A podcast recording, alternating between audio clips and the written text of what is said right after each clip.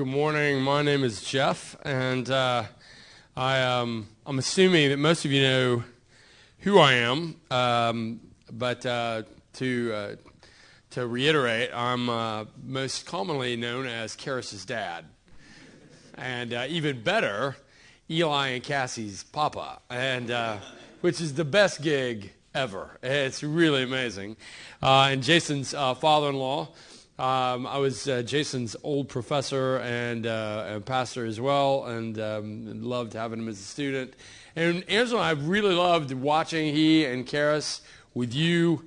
We just want to thank you for as you know, being parents, uh, uh watching you embrace our kids uh, has been a blast, and uh, absorb them into your community and let them love you, and you love them has been really edifying to to see. And uh, we're really grateful to be here with you uh, for a period of time. And glad that we can open up God's Word together. Um, holiness is a, an idea that has been with me since I can remember. I mean, I, I probably started hearing about this when I was Izzy's age. Uh, it was a very, very um, uh, steady kind of idea of holiness. I grew up in the great state of Alabama. And so I was in the Bible Belt in the 19, early 1970s um, in a Baptist setting. So you can only imagine what holiness was described as. It was typically a list of things that I could not do, the vast majority of which I wanted to do. Uh, and as long as I did not do those things, then there was some element of holiness that sort of emerged from that. It's a really strange, now that I'm a Christian, uh, it's, it's, a strange way to talk about it. I'm sure all those Sunday school teachers that I had, all well intended, I can still see them in my mind and, and, um, and uh, just wonderful, wonderful people. But, but it was a really weird way to talk about holiness. Um, I remember the first time that I read Leviticus 19 and thought to myself, that that's really not what I was taught at, at all. Uh, it was uh, that, that was quite strange how divorced Leviticus 19 and this this weighty, broad testimony of holiness was from just this really parochial list of things that I think anybody actually could have done or not done, regardless if they were Christian or not. This was a really unique way to talk about something uh, like holiness. And holiness is a prominent and powerful element. I mean, Paul states, without holiness, no one will see the Lord. So if you say, I need to know what this is, right? This is a very important idea. And um, I don't know if there's any other text that's more prominent uh, to teach us on the notion of holiness than Leviticus 19. And so I'm going to read the entire text for us, and then I'll break uh, this down into three particular uh, areas that holiness is relational, holiness is systemic, and holiness is social. And then we'll, we'll chat a little bit about what that might look like for us on this side of the cross. Leviticus 19.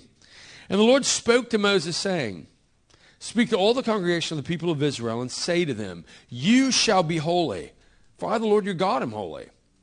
Every one of you shall revere his mother and his father, and shall keep my Sabbaths. I am the Lord your God.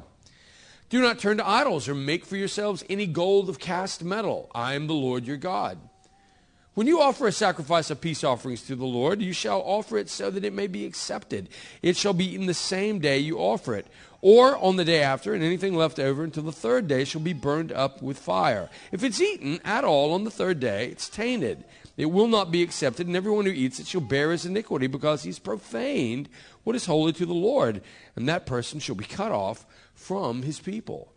When you reap the harvest of your land, you shall not reap your field up to its edge, neither shall you gather the gleanings of your harvest, and you shall not strip your vineyard bare, neither shall you gather the, fallen grapes of your vineyard. You shall leave them for the poor and for the sojourner. I am the Lord your God. You shall not steal. You shall not deal falsely. You shall not lie to one another. You shall not swear by my name falsely, and so profane the name of your God. I am the Lord. You shall not oppress your neighbor or rob him. The wages of a hired servant shall not remain with you all night until morning. You shall not curse the deaf or put a stumbling block before the blind, but you shall fear your God. I am the Lord. You shall do no injustice in court. You shall not be partial to the poor or defer to the great, but in righteousness you shall judge your neighbor. You shall not go around as a slanderer among your people, and you shall not stand up against the life of your neighbor. I am the Lord. You shall not hate your brother in your heart. But you shall reason frankly with your neighbor, lest you incur sin because of him. You shall not take vengeance or bear grudge against the sons of your own people, but you shall love your neighbor as yourself. I am the Lord. You shall keep my statutes. You shall not let your cattle breed with a different kind. You shall not sow your field with two different kinds of seeds, or shall not wear a garment of cloth made of two different kinds of material. If a man lies sexually with a woman who is a slave assigned to another man and not yet ransomed or given her freedom, a distinction shall be made. They shall not be put to death because she was not free, but he shall bring his compensation to the Lord to the entrance of the tent of meeting, a ram for a guilt offering, and the priest shall make atonement for him with the ram of the guilt offering before the Lord for his sin that he has committed, and he shall be forgiven for that sin that he has committed. When you come into the land, and plant any kind of tree for food, then you shall regard its fruit as forbidden. For three years it shall be forbidden to you. It must not be eaten. And in the fourth year its fruit shall be holy, an offering of praise to the Lord. But in the fifth year you shall eat of its fruit to increase its yield for you. I am the Lord your God. You shall not eat any flesh with blood in it. You shall not interpret omens or tell fortunes. You shall not round off the hair on your temples or mar the edges of your beard. You shall not make any cuts on your body for the dead or tattoo yourselves. I am the Lord. Do not profane your daughter by making her a prostitute, lest the land fall into prostitution and the land become full of depravity. You shall keep my Sabbaths and reverence my sanctuary. I am the Lord. Do not turn to mediums or necromancers. Do not seek them out, so make yourselves unclean by them. I am the Lord your God.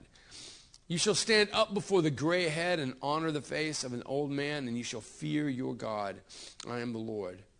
When a stranger sojourns with you in your land, you shall not do to him wrong. You shall not treat the stranger who sojourns with you as the native among you, and you shall not and you shall love him as yourself, for you were strangers in the land of Egypt. I am the Lord your God. You shall do no wrong in judgment, in measures of length or weight of quantity. You shall have just balances, just weights, just ephah, and just hin.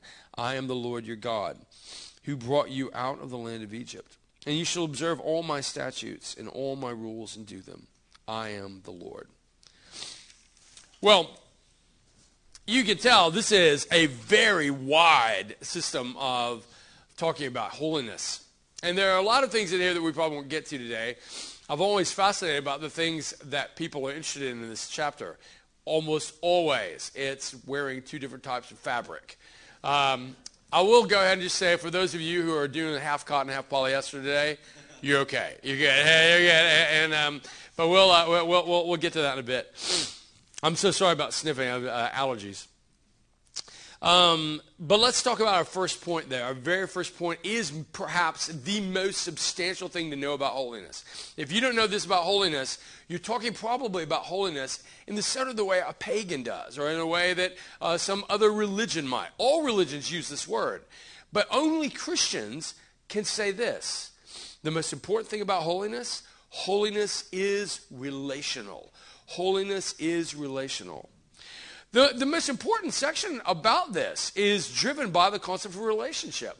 These laws are not given to Moab or Assyria, they're given to Israel. And Israel is holy specifically because God is holy. Let's just look at a couple of, uh, of things. We can go all the way back to Exodus 19 and glance there just really quickly. This is the first time that, that Israel is called this. Go back to verse 4 of Exodus 19. You yourselves have seen what I did to the Egyptians and how I bore you on eagle's wings and brought you to myself. Now, therefore, if you will indeed obey my voice and keep my covenant, you shall be my treasured possession among all peoples. For all the earth is mine, and you shall be to me a kingdom of priests, a holy nation. These are the words that you'll speak to the people of Israel. There is literally no precedent in the ancient world for a deity calling all of a nation to be his in this way, but certainly calling them all to be priests. That is a very distinct, very technical idea in the ancient world. But here, God says to all of Israel, all of you are priests. In other words, all of you will function as my holy priesthood simply because you belong to me. He emphasizes that. The entire earth is mine, but you, you belong to me in a very unique way. You belong to me in such a unique way that you will convey the reality of me to the watching world. You get that back in Leviticus. Leviticus 18. 18, 19, and 20 are very commonly and justifiably seen as one unit. And so look at verse 18, starting with the second verse. Speak to the people of Israel and say to them, I am the Lord your God. You shall not do as they do in the land of Egypt where you lived. You shall not do as they do in the land of Canaan where I'm bringing you. You shall not walk in their statutes. You shall follow my rules and keep my statutes and walk in them. And then you get that, that phrase that you heard over and over and over again in Leviticus 19 I am the Lord your God. You shall therefore keep my statutes and my rules. If a person does them, he'll live by them. I am the Lord. Holiness comes from relationship.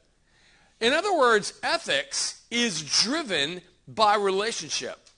For example, um, uh, I was in a, a, a, Middle Eastern country one time with a group of Muslim students, and um, it was late at night. It was at this uh, hookah cafe in the middle of Taksim Square in Turkey, and um, and I'd been talking to them pretty I mean directly about you know, the deity of Jesus and who Christians thought Jesus was, over against who Muslims thought Jesus was, things like that. And I had a, a, a student of mine that, that lived there that was with me.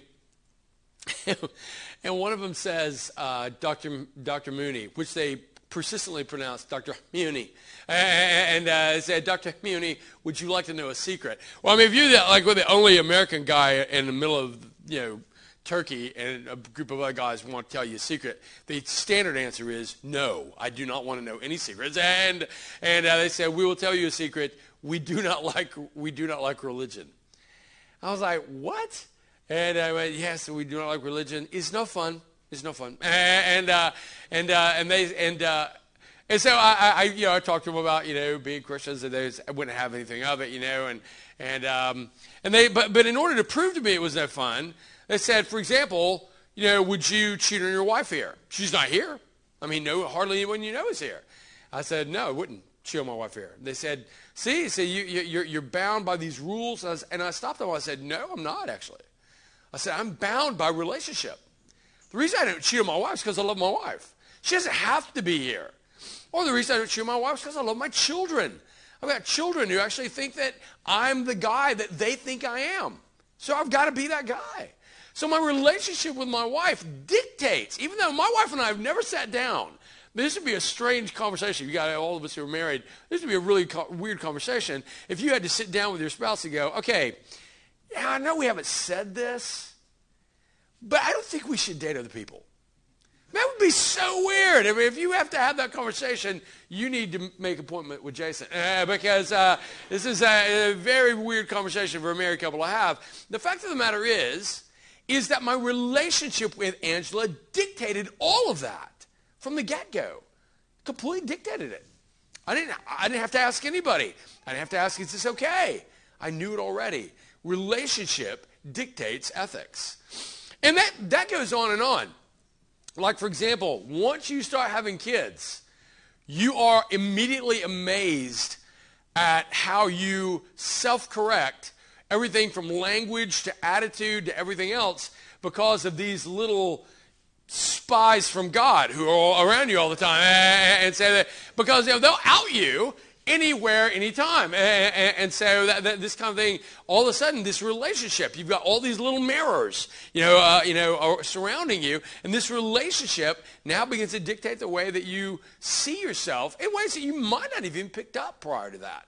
My attitudes uh, had, to, had to adjust after we have kids because I, I didn't even realize how cynical uh, you know I, I, possibly was until I had kids, and then I realized I'm making a bunch of little miniature 87 year old men and women uh, out of my kids. Uh, I've got and, and have to have to adjust at some point. Relationship dictates that, and here holiness is not this. I'm God, so you be holy in order to get to me. Be holy, and then I can be your God. It's this I am your God. And because I'm holy, you're holy. Look at Leviticus 19, right out of the gate, verse 2. You shall be holy for or because I am the Lord your God I'm holy.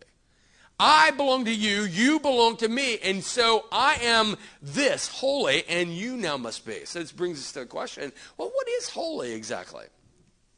Holy can be, I, I think the easiest idea is this it is radically unique. Holiness is radically unique. Radically unique for God. For us, we're just simply tied off to God. And so our holiness completely derives from God's holiness. There's nobody in here that has any kind of innate holiness about them. Any kind of holiness that we have is derived from our relationship.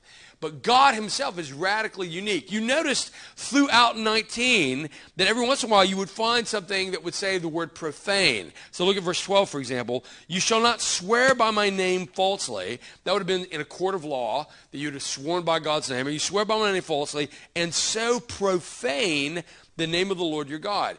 You can replace the word profane with common. In fact, I, for my students, I make uh, I make two verbs out of uh, things like consecration and profanation because those are really big words that most kids don't use these days. And so, holify and commonize. Holify and commonize. So you could read verse 12 as, You shall not swear by my name falsely, and so commonize the name of your God. I am the Lord. See, in the ancient world, there was no such thing as an atheist. Everyone knew what the gods were. And everyone had a perspective of what the gods were. And more often than not, the gods were only, and I would even say merely, an extension of political power and reality. That was all they were. That was what Pharaoh was. Pharaoh was simply, and the gods of Egypt were simply an extension of political power. That's why all the gods had to have these conventional means to do the things that they did. So if you were a powerful military god, what a coincidence. You happen to be the god of a group of people with a massive army. Or if you were a God who produced great fruitfulness and abundance for his people, what a coincidence. You happen to live on that little place called the Fertile Crescent in the, in the, in the, uh, in the ancient Near East. You're not out in the middle of the desert, for example, dropping manna out of the sky. You, know, you, just, you just happen to be near a place where everything seems to be fertile. But Yahweh, Yahweh is completely different. He is radically unique. He is not the extent of some political identity or political power. He's not the extent of just some cultural concept. This is a God who, in and of himself, rescues, creates by divine fiat, calls Israel out of Egypt. And this is the, the basis of, in fact, holiness. I am the one who rescued you from Egypt. In Deuteronomy 4, Deuteronomy says, What God has ever done that? And the rhetorical answer to that is, No God's ever done that. All of the gods are bound to these conventional measures because they are common gods or profane gods. But this God is not bound to anything. Systematic theologians like to use the word aseity. It's a Latin word, but I really like the word. I typically don't drop you know, geeky words like that. I'm, I'm already, uh, you know, I'm an Old Testament scholar. I'm, my, my primary work is in the book of Leviticus. I've got just, I'm dripping with geek. And so, uh, so I typically try to stay away from, from that stuff. But this is a great word, A-S-E-I-T-Y, aseity. And this is what it means, radical autonomy. Radical autonomy. No, but he is no, he's not accountable to anyone. He doesn't answer to anybody.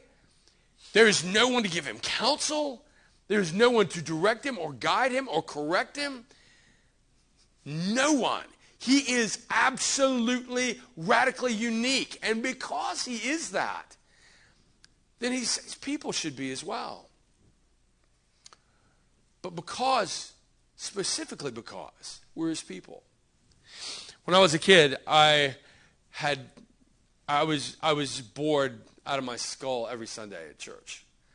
And I walked the aisle and said the prayer when I was like five or six. And being a Southern Baptist from the state of Alabama, there was like this big, thick, once saved, always saved kind of doctrine that was really strange. I mean, I believe in eternal security and the per, you know the good classic robust doctrine, particularly from the Puritans, the perseverance of the saints or the preservation of the spirit. I mean, that's a, that's robust stuff. But the the once saved always saved thing that I grew up with was basically if you just walked the aisle and said the prayer, it was like if you got like a really bad sweater at Christmas and lost the receipt and they wouldn't take it back.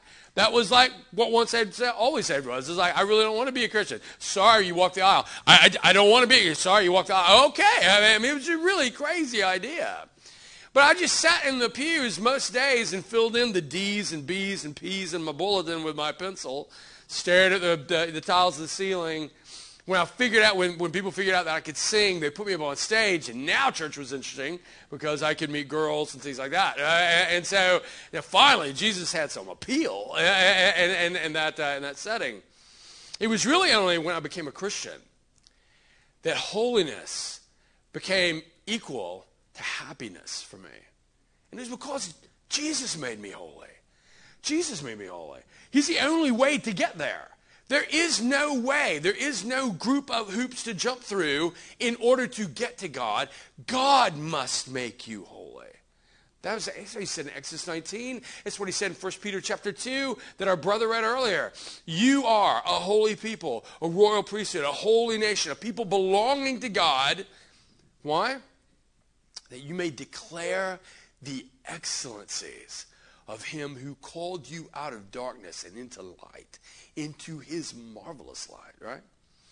This is an amazing idea, but it's rooted in relationship. I don't know any of you, really. I know some of you just by chatting with you afterwards. Have you been made holy? Or do you find yourself, oftentimes like I do, like believing that you have to, to jump through hoops in order to get back into God's good graces?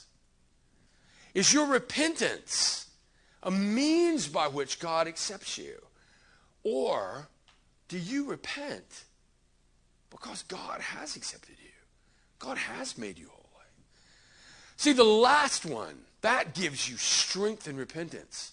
If you've ever repented from something like 150 times over the course of a week, and then you say, you know, I, I, I would do my devotion today, but I mean, I, I feel like I need, I feel like I need some penance time, some insulation between the time that I sin, because I might, I might just be a hypocrite because I'm kind of halfway planning on sinning again the same way uh, in about an hour and a half. And so uh, that, that kind of thing, that kind of thing, that's why you keep on messing up. But if in fact you say, I have been loved so profoundly and deeply, God's made me a son. God's made me a daughter. I should be a slave. I shouldn't even be a part of this. Love, relationship, begins to offer muscle and teeth that duty can never offer. Holiness is relational. But holiness is also systemic. Now, I, I mentioned my, the, the, the, little, um, the little list that I had. The little list I had could be consolidated down even further to one of my grandma's favorite uh, cliches uh, when she would give, give my, my brother and I and our cousins this advice, um, particularly the guys. She would say, you don't smoke, drink, or chew, or go with girls who do. And that was holiness for her. And, um, and so uh, that's a super, you know, I'm, I'm quite confident my, that my grandma went to heaven. Um, but I'm sure the first thing that they said when she got there was, you should have never, ever said that. Uh, and, uh, and uh, but so, but it was just a really strange, you know, again, just strange kind of, you know, context growing up in. Sets of rules. Here's the problem with that set of rules. Typically, when you talk about holiness with people, it gets shrunk really super fast down to just a few topics. Um, physical intimacy, right at the top of the list. Um, and then and then you can just start ticking down, and, and it's typically holiness ends up being kind of extension of just the culture that you grew up in. Like I don't know, uh, you know what it was like to grow up in your culture, but in my culture, there were certain things that were valuable to the culture, and so then there were other things that weren't valuable to the culture, so they never talked about them as if they had nothing to do at all with holiness. So I got, I mean, you could probably figure this out in 1970, you know, in uh, state of Alabama. Now, what would possibly be the things that they would like and not like? So I got nailed on listening to Led Zeppelin, right? And, uh, but nobody ever preached a single sermon on racism which might have had a little bit of relevance in the state of Alabama in 1970, and, but nobody ever, and nobody ever talked about it. And so, uh, so I, I was told not to dance even though there's loads of dancing, you know, in the Bible. I'm told not to drink alcohol, even though I can't find a place. I'm told not to drink alcohol in the Bible. I, I, I was, all this stuff was, was, was, was thrown at me, but all of this other stuff wasn't. In other words, everything that was good, conservative, salt of the earth stuff in the state of Alabama got filtered into, and holiness became limited by that thing. But look at this. You get this, I think it's fascinating. Now, the way that you can separate off, so for later on, if you want to look at this, the way that you can separate off the sections of Leviticus 19 is by those two phrases, one short, one long, I am the Lord or I am the Lord your God. And so that's how the writer, Moses, that's how he segments it off. He wants you to look at them in those, uh, in those places. It's too big for us to, to really plummet everything through here, but, but this is worth looking at. A couple of things, like for example, verse 5 merges with verse 9 and 10. There is no, at the end of the instruction of verse 5 on the sacrifice of peace offerings, there's no I am the Lord, which means that 5 all the way through 10 is to be read like one setting. So look at this. When you offer a sacrifice of peace offerings to the Lord, you shall offer it so that you may be accepted. It shall be eaten the same day for, uh, that you offer it on the day after. Anything left over on the third day will be burned up with fire. If it's eaten at all on the third day, it's tainted it won't be accepted, and everyone who eats it shall bear his iniquity, because he has profaned what is holy to the Lord. Made common, right? He's commonized what is holy to the Lord, and that person shall be cut off from his people. When you reap the harvest of your land, you shall not reap the field right up to its edge. Neither shall you gather the gleanings after your harvest. You shall not strip your vineyard bare, neither shall you gather the fallen grapes of your vineyard. You shall leave them for the poor and for the sojourner, and then there it is. I am the Lord your God. Here's what this is. This is really interesting. You have the peace offering, and then you have instructions that look like they have nothing to do with the peace offering. When you glean your harvest, when you glean your field, you do not pick up everything. If you drop stuff, you leave it. If, you, if, if, if your gleaners don't pick up the, the, the, the grain or the, the, the grapes from the vineyard, you leave them.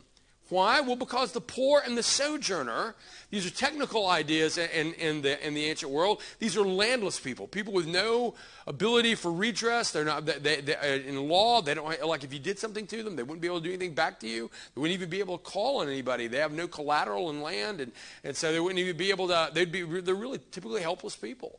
The poor, more than likely, inherently Israelite. The sojourner, more than likely, not an Israelite, just someone sojourning with them, just like they sojourned in Egypt. But the writer is intent. If you're going to offer up a peace offering and you expect it to be accepted, then this, the people that want peace with God also must have peace with one another. You should also equally be offering up what belongs to you so that those who don't have among you can have. Poor people and sojourners needed grain and they needed wine. That's how they ate, that's how they drank. And so God insists that this be a part of the DNA, the fabric of Israel. It's holy to take care of the poor. It's holy to take care of one another. Verse 11, you shall not steal. You shall not deal falsely with one another lie to one another. That's not, that's not like what, you know, you deal with with your kids, this really small element. This is socially. You shall not steal or lie to one. This is judicial talk. Judicial talk and economic talk. You shall not swear by my name falsely. That's judicial talk. That's where you did that. Was at the gates, at the city gates. And so profane the name of the Lord. I am the Lord. You shall not oppress your neighbor or rob him. How in the world are you talking? Right next to it. The wages of a hired servant will not remain with you all night until morning. You shall not curse the deaf or put a stumbling block before the blind, but you shall fear the Lord. Uh, fear your God. I am the Lord. Uh, all of that, all of that is bound up in not oppressing your neighbor, keep, uh, not keeping the, the, the wages of someone that you hired with you all night, not giving it to them. They need that money. That's why they're working for you on a daily basis. Or not, not uh, uh yeah, abusing the disabled. I don't care what culture you're from. That's just, that's is jacked up. And, and that, that kind of idea, though, is part of holiness. The way you treat the disabled is part of holiness. Now, what this does is it says everything about this is systemic. By systemic, I mean this that you cannot compartmentalize holiness as just religious. That's what that first text did for us. It offered us the peace offering and merged right into it how you deal with your own resources.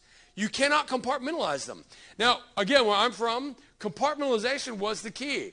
We dressed differently on Sundays. We sang different music on Sundays. We did everything different on Sundays. Sunday was almost you know, uh, to the cynical uh, onlooker, could have possibly been a really big show that we were all putting on every Sunday between 8 o'clock and between 12 o'clock because the rest of the week we did not look or sound like that at all. Not at all.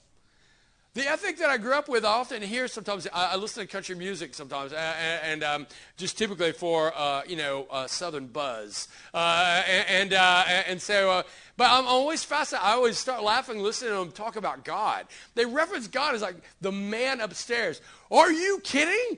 This is all throughout the text. He is king of all creation, Alpha and the Omega, the beginning and the end, and the best you've got is the man upstairs. I mean, it's incredible. Like, like an old disheveled uncle that lives in the second floor of your house. I mean, it's incredible. Uh, it's amazing. But that's how we thought about him. And that's how you can, that's where you can get if you compartmentalize holiness.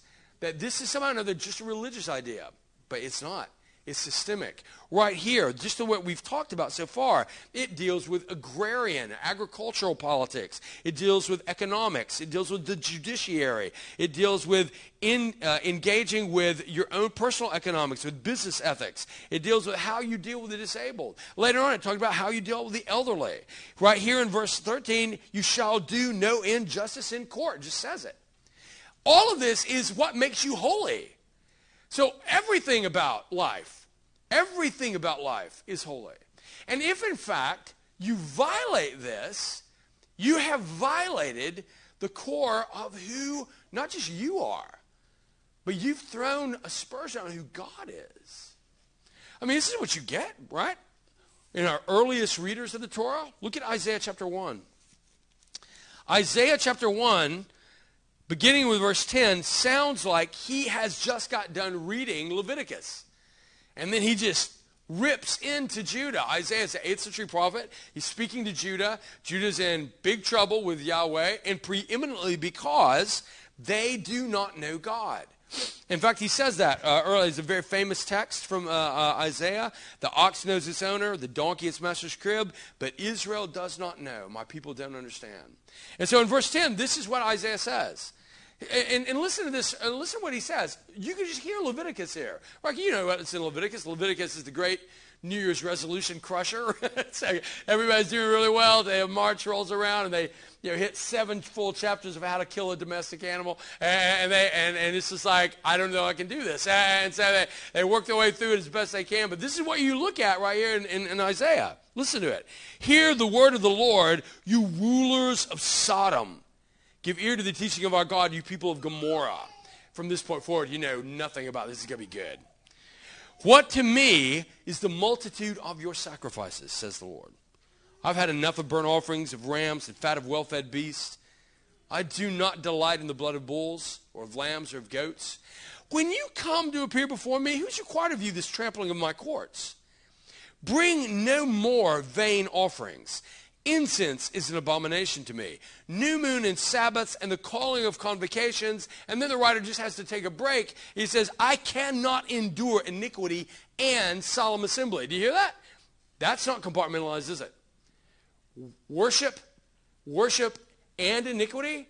It can be uh, so. The, the eighth century worshiper might say, "Oh no, no, no, no, no! We're not worshiping other gods. We're we're calling on your name. And look at all the the stuff that we brought." Well, he comments on that. Your new moon and your appointed feasts, my soul hates. They become a burden to me. I am weary of bearing them. When you spread out your hands, I will hide my eyes from you. This is the way that you pray. Now, you know, you probably taught your kids how to pray just like I taught.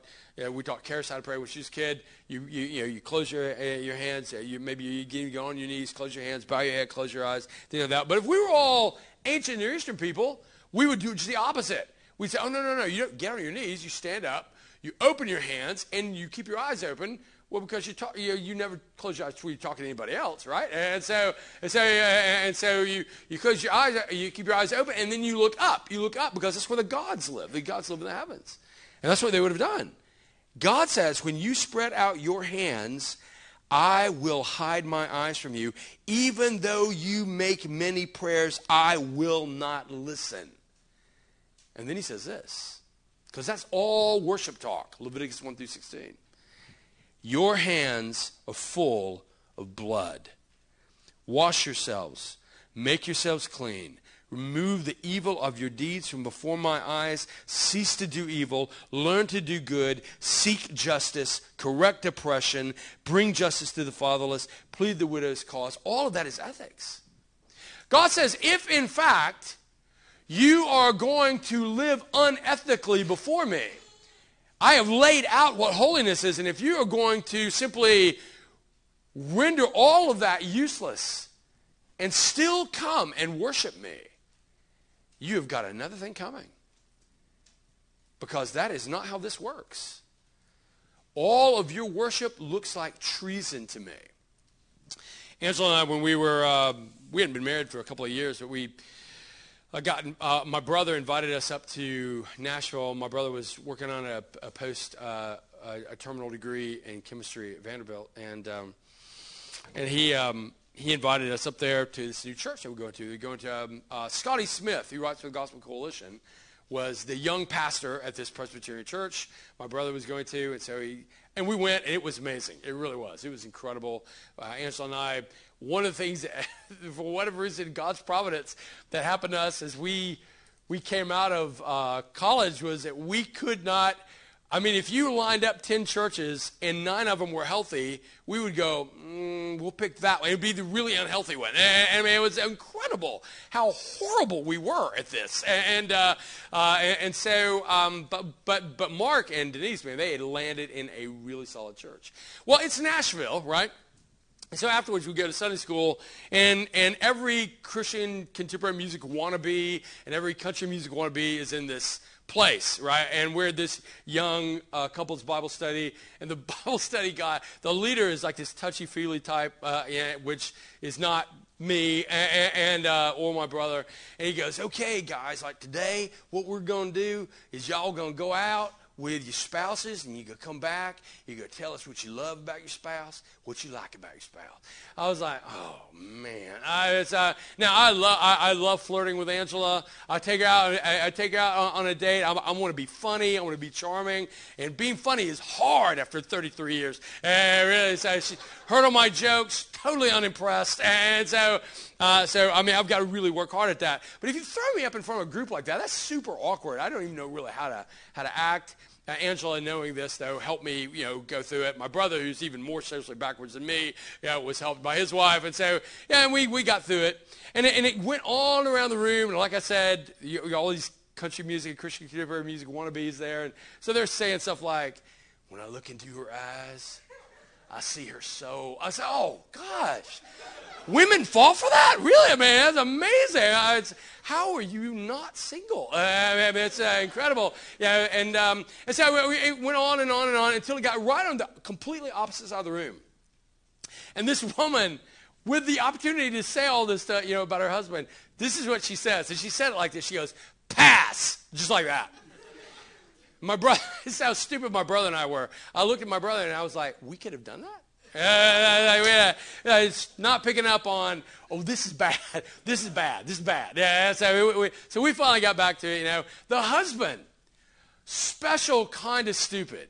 You know, just his wife just refused, refused to say anything positive about him. And he launches into a litany of her excellencies. And as he's doing this, she is getting mad. She's getting angrier and angrier. And finally, she just throws the chair that she's sitting in up against the wall, storms out the door. I mean, it was, it was like a, it was a scene. And this guy's still talking. And so we're just like, how? What is exactly the end game for this guy? Well, you can probably guess what the problem was. They'd only been together for like four years, and he'd already been caught five times. Five times with other women. And here he is in church launching a litany of her excellencies. Now, you feel that, don't you? You feel the tension between having this religious moment and talking about the excellencies of his wife while clearly making it obvious to her throughout real life that she's nothing particularly special at all. You feel that, don't you? That's this. That's exactly what this is. You cannot compartmentalize this. This is systemic. It bleeds through everything. Everything. But the last thing is related to systemic, but it's, it's a little bit different than systemic, and that's holiness is social. In other words, holiness is not some kind of inner kind of feeling that you have, not some sort of privatized morality. This is out for everyone to see. This is out for everybody to see. And, and, and, it's, and it runs through every single com- possible component of Israel's, uh, of Israel's life. Some of the things that you, you already know. You, you shall not hate your brother in your heart. You reason frankly with your neighbor, lest you incur sin because of him. You don't take vengeance. You don't bear a grudge. You love your neighbor as yourself. Later on, you love the sojourner as yourself. The, the, the, you know, the systemic ideas of, of, of not breeding cattle and not wearing different clothing, this was all this, this exposed social testimony of the absolute monolithic commitment that Israel had toward Yahweh. It identified them over against Egypt, where they came from, over against Canaan to where they were going. That's why in the New Testament, things like this and the food laws just get nullified because now there is no ethnic distinction. Now the elect are supra ethnic. There's a place like this room. Um, many of you from different uh, parts of Asia. There's people here from South America uh, background. Um, uh, I'm uh, from uh, uh, Irish background and and um, and particularly from the like I said Alabama from the deep South, which I doubt very seriously any of you grew up in. But we're all connected. And this is a social idea, right? And so those, those, those particular laws don't really apply a, a, anymore. They're, they're almost liquidated because they don't highlight the ethnicity. The ethnicity is not an issue for us anymore. We're bound together. We look forward to the day, in fact, that the writer of Revelation celebrates when every tribe, tongue, and nation, very distinct, distinct enough for the writer to be able to tell, Every tribe, tongue, and nation is gathered around the throne, singing and feasting to the Lamb, to the one who made us holy to begin with. But prior to that, holiness is social. I mean, we go right back to Isaiah. Isaiah is highlighting this. He's highlighting that this is social. This is out front. And it's so out front that if, in fact, you continue in the way that Judah was going, you eventually lose everything to the gods that you're bowing the knee to Monday through Saturday. Amos chapter 7 is maybe one of the most potent texts that I know of in showing how this happens. Back in 1 Kings chapter 12, the split of the kingdom of Israel, you Jeroboam was the king of the north. And Jeroboam uh, decided that Israel, the northern kingdom, needed its own religion. And so he just created the religion. Um, that you can read about it in 1 Kings 12. He just created the religion. He put two, uh, you know, temple wannabes in Dan and Bethel, Ark of the Covenant wannabes in both the temples, rerouted the entire religious calendar, let non-Levites be priests. I mean, he just created the entire religion. In other words, the religion was nothing more than an extension of political reality now in the northern kingdom of Israel. What did we just say a while ago? All the other gods in the, in ancient East were non-holy gods. They're extensions of the political realities. That's exactly what Jeroboam the first made.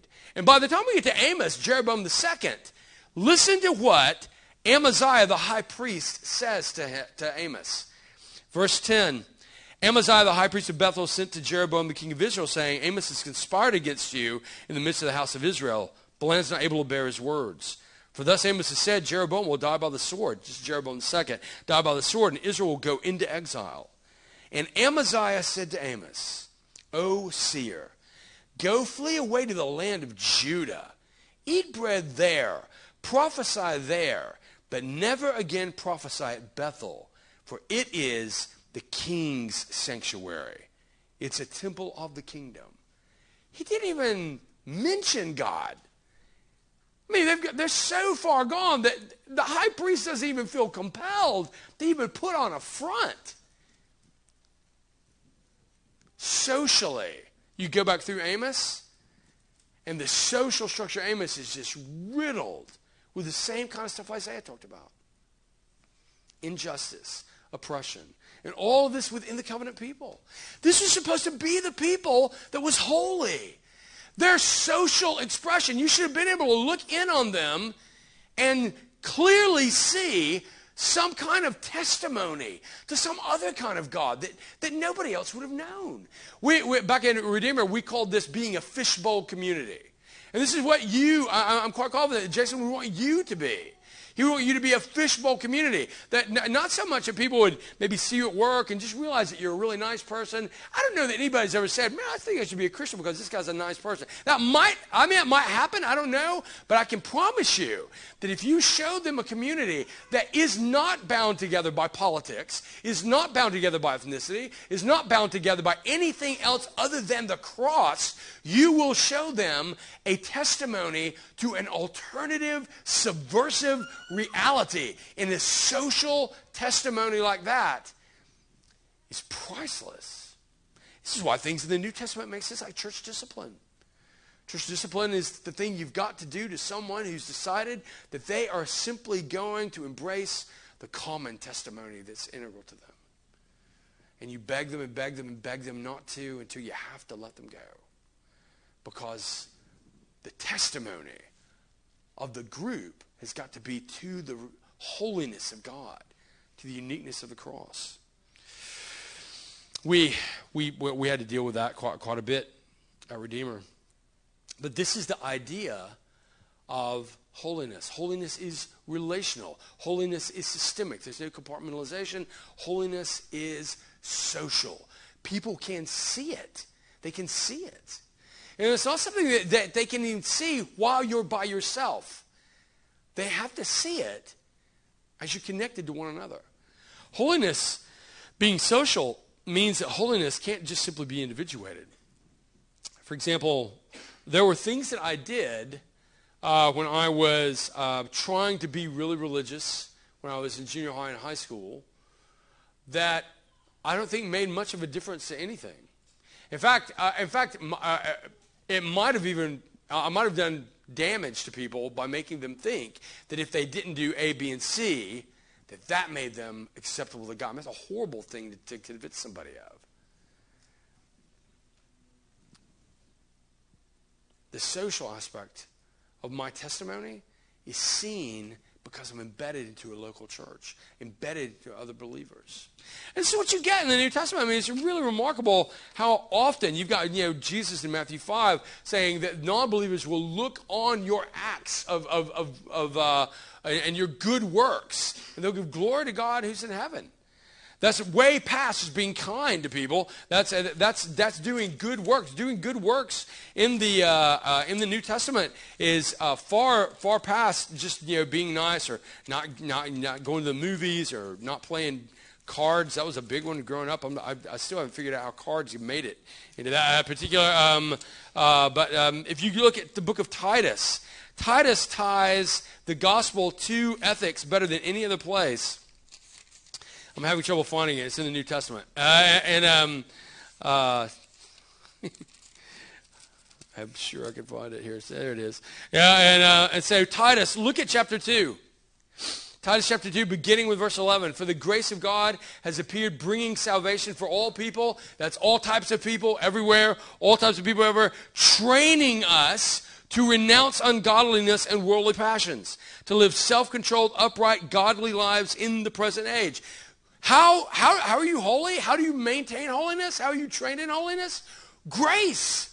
Grace trains you in holiness. You don't train yourself in holiness. Grace trains you in holiness. The grace of God saves you, and then it trains you to renounce ungodliness, trains you to renounce worldly passions, trains you to live self-controlled, upright, and godly lives in the present age, and then nourishes your affections. Verse 13, waiting for our blessed hope. And then the writer, Paul can't help himself. He just has to talk about Jesus here for a second the appearing of our glory of our great God and Savior Jesus Christ, who gave himself for us to redeem us from all lawlessness. And here it is to purify for himself a people for his own possession who are zealous for good works. Later on in verse 14 of chapter 3, let our people learn to devote themselves to good works so as to help cases of urgent need and not being fruitful. I, I think that, that that's the way that New Testament writers talk about holiness. They talk about the thing that, that, that the people of God are supposed to be. They're supposed to be this. They're supposed to be this, this new social testimony to the reality of God. What does that look like for us? I typically um, go back to the 1960s for this because I think oftentimes it's very difficult for us to, to grab hold of our own current day. And so sometimes maybe getting close to it and then letting us make a jump uh, on our own is, is, is I've, I've found to be helpful. In 1965, one of the probably most heinous and horrible moments of the civil rights movement occurred with John Lewis taking a group of marchers over the Edmund Pettus Bridge meeting up with white citizens, white law enforcement, the white National Guard, who just simply beat the life out of them. And so I always give this alternative reality, this alternative scenario. What if 65 rolled around, Lewis and the other members of the, the uh, Southern Christian Leadership Conference organized this march to march over a bridge named for a former Confederate general and Grand Dragon of the Ku Klux Klan, Edmund Pettus. And as they marched over the bridge, they saw what was at the bottom of the bridge. But the new thing they saw in my alternative reality that fits what holiness is, is they also saw a thousand white believers who just the day before had been in church and had confessed that Jesus was the Savior of all people had sung beautiful songs like we sung today. And now they were putting it to work. Now, now it looked real. Now they were showing everyone that their holiness did not simply belong to them on Sundays when they were dressed nice, but it belonged to them today. And these were their brothers and sisters. The vast majority of black people in the 1960s confess Christianity. It was, a, it was very much a part of the culture. And they insulate them. And they say basically to the powers that be, all that look exactly like them, we don't belong to you. We belong to them. They belong to us.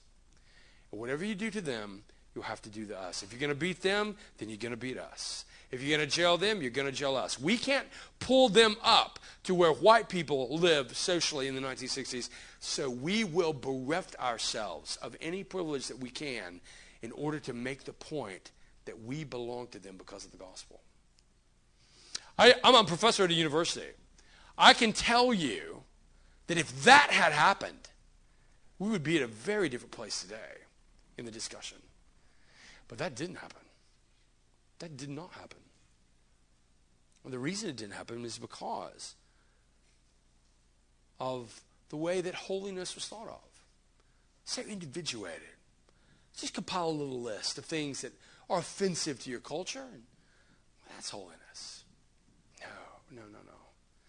Holiness is relational. The relationship that you have with Jason and Karis, who look nothing like the majority of you, is because God has saved both of you and bound you together as a family, made you family, a new family, really that exceeds all of the limits of biology. New family. Holiness becomes that thing that is ubiquitous in your life, is everywhere in your life. You can't just have this list. In fact, you just get rid of the list. And you allow the relationship to just dictate everything about you. You, you want to know why not to watch movies with gratuitous scenes in them? Well, just ask yourself would Jesus, who died to destroy the work of the devil, would he value this? Well, no, he came to die to destroy it, to destroy it. So, so maybe I shouldn't watch it. You have to exercise wisdom in things like this.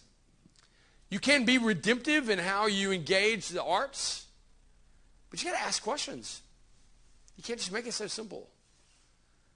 Or when you're talking to someone about becoming a Christian, do you try to morally reform them? When they're in our family, I think it's, that, that, that is the first thing that we almost always try to do.